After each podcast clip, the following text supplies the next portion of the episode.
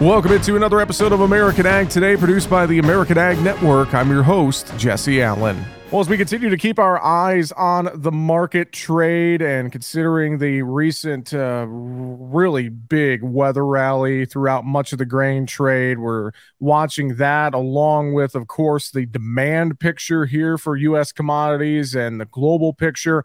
And then we got big USDA reports coming up at the end of the month. We're going to talk about all that here today. Joining us now, Doug Christie, agricultural commodities fellow at Hedder, is with us here today.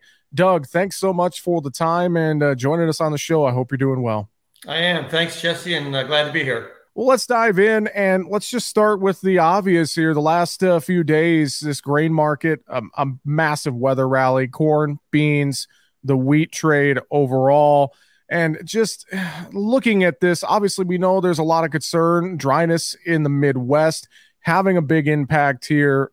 When you look at just this overall weather rally, what's the biggest thing on your mind and, and what should producers be concerned about thinking about here when they're watching a volatile market like this one? Yeah i, I think you've, you've absolutely uh, touched on what the key driver in the market at the moment is and that's weather in the us corn belt. Um, you know we came out of WASDE reports with really kind of unremarkable uh, transition from may to june but since that time we've really been focused more on what's happening uh, in the here and now with weather.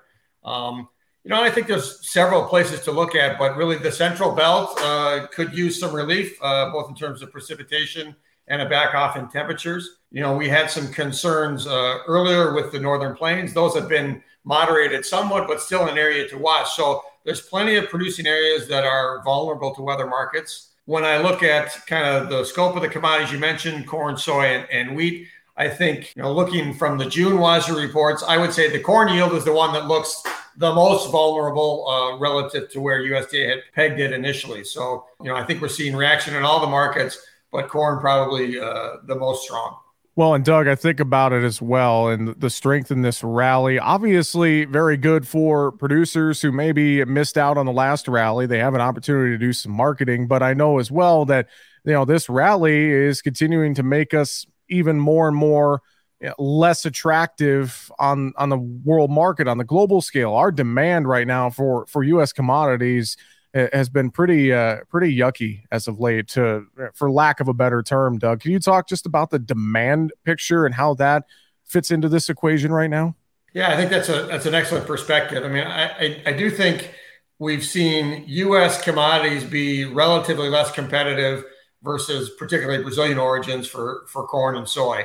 And so, you know, we even saw some cancellations of uh, U.S. corn uh, several weeks back. So that situation where the U.S. is not competitive at a time of year when we should still be pricing in, or at least closer to um, South American prices, I think that is a bit of a concern going forward. You know, one aspect that it makes me look at is when you see the U.S. being uncompetitive on cash prices you know, you do have to question whether futures are running a bit ahead of where the cash is at.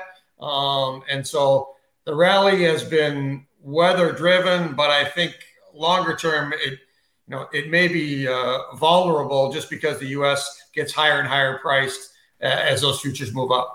Well, and I think about the next milestone in front of this uh, commodity trade. Obviously, we have the end of the month June USDA reports, got the quarterly grain stocks, the acreage report coming up typically a very very big report. And you know you mentioned the june wasde a few times and you know moving into this end of the month report uh, I, I wonder what we could see just with this rally the demand picture some of the concerns about acreage uh, you know usda hard to say sometimes what they might do but obviously this report at the end of the month going to be a very key milestone for us here in this volatile market environment yeah, absolutely. I mean, it's it's always a big report, but particularly coming on the heels of what's been a pretty significant rally, it's got everybody uh, really on their toes. I, I do think that this report is significant because it represents a transition from forecast approach from USDA to more of a surveyed approach, and so we get a couple of things there. We get a real snapshot of the planting side um, with some surveying being done to lock in those numbers, and then you also get a bit of a confirmation on the old crop S&D. So looking at stocks, and if those aren't matching up with what has been printed in the S&D to this point, you know, then you start to ask questions about was production bigger or smaller than we initially thought, or has something uh, come in the demand picture that's not captured in the current S and D? So I think it's it's really a meaningful report, and it comes at a really critical time for the markets. Can you expand uh, upon some thoughts maybe uh, on the outside markets and how that's all playing in? Because obviously, uh, uh, inflation and, and worries about interest rates and more, and just the cost of money being more expensive is is still out there, and it's maybe not the headline right here and now, but we can't forget that that's underneath this overall market environment as well, Doug. Yeah, you know the outside markets always are going to touch on eggs, and so you know right now I think the the most recent development We've seen the Fed take a pause on interest rates. And I don't think that interest rates are necessarily a big driver, but I think in an environment where we're transitioning out of a period of steady increases to some sort of slowing down, at least, there may be some more increases uh, through the balance of the calendar year. But I think the fact that, uh, you know, that might be marking a bit of a return to normalcy for the economy, I think that's long term good for markets. So, you know, less of less intervention and more kind of stability, I think is good when you look at some of the other markets, uh, looking at energy as an example, you know, crude in a 70 to maybe $80 range on the upside, you know, that's not really indicative of a robust world economy. So I think, you know, you're seeing a little bit of a break on commodity prices if you look at the commodity indexes led by energy. And, you know, we'd like to see some resolution to that, maybe a little bit more confidence about global growth going forward that could lift those prices and also be supportive to ag commodities as well. Well, Doug, before we run out of time here today, any final thoughts you have just on the on the broader ag commodity picture right now? Anything you're seeing, maybe chart wise, et cetera, eh, or just any thoughts, final thoughts you would have for folks to keep in mind here as we're working towards the end of the month? Yeah, I, I think the you know the one thing that we have talked about is just a, a relatively uncompetitive U.S. export market. I think is a is a, a cause for concern, and you know, maybe lend some support to a view that futures might be doing a little bit more work than they need to do uh, initially.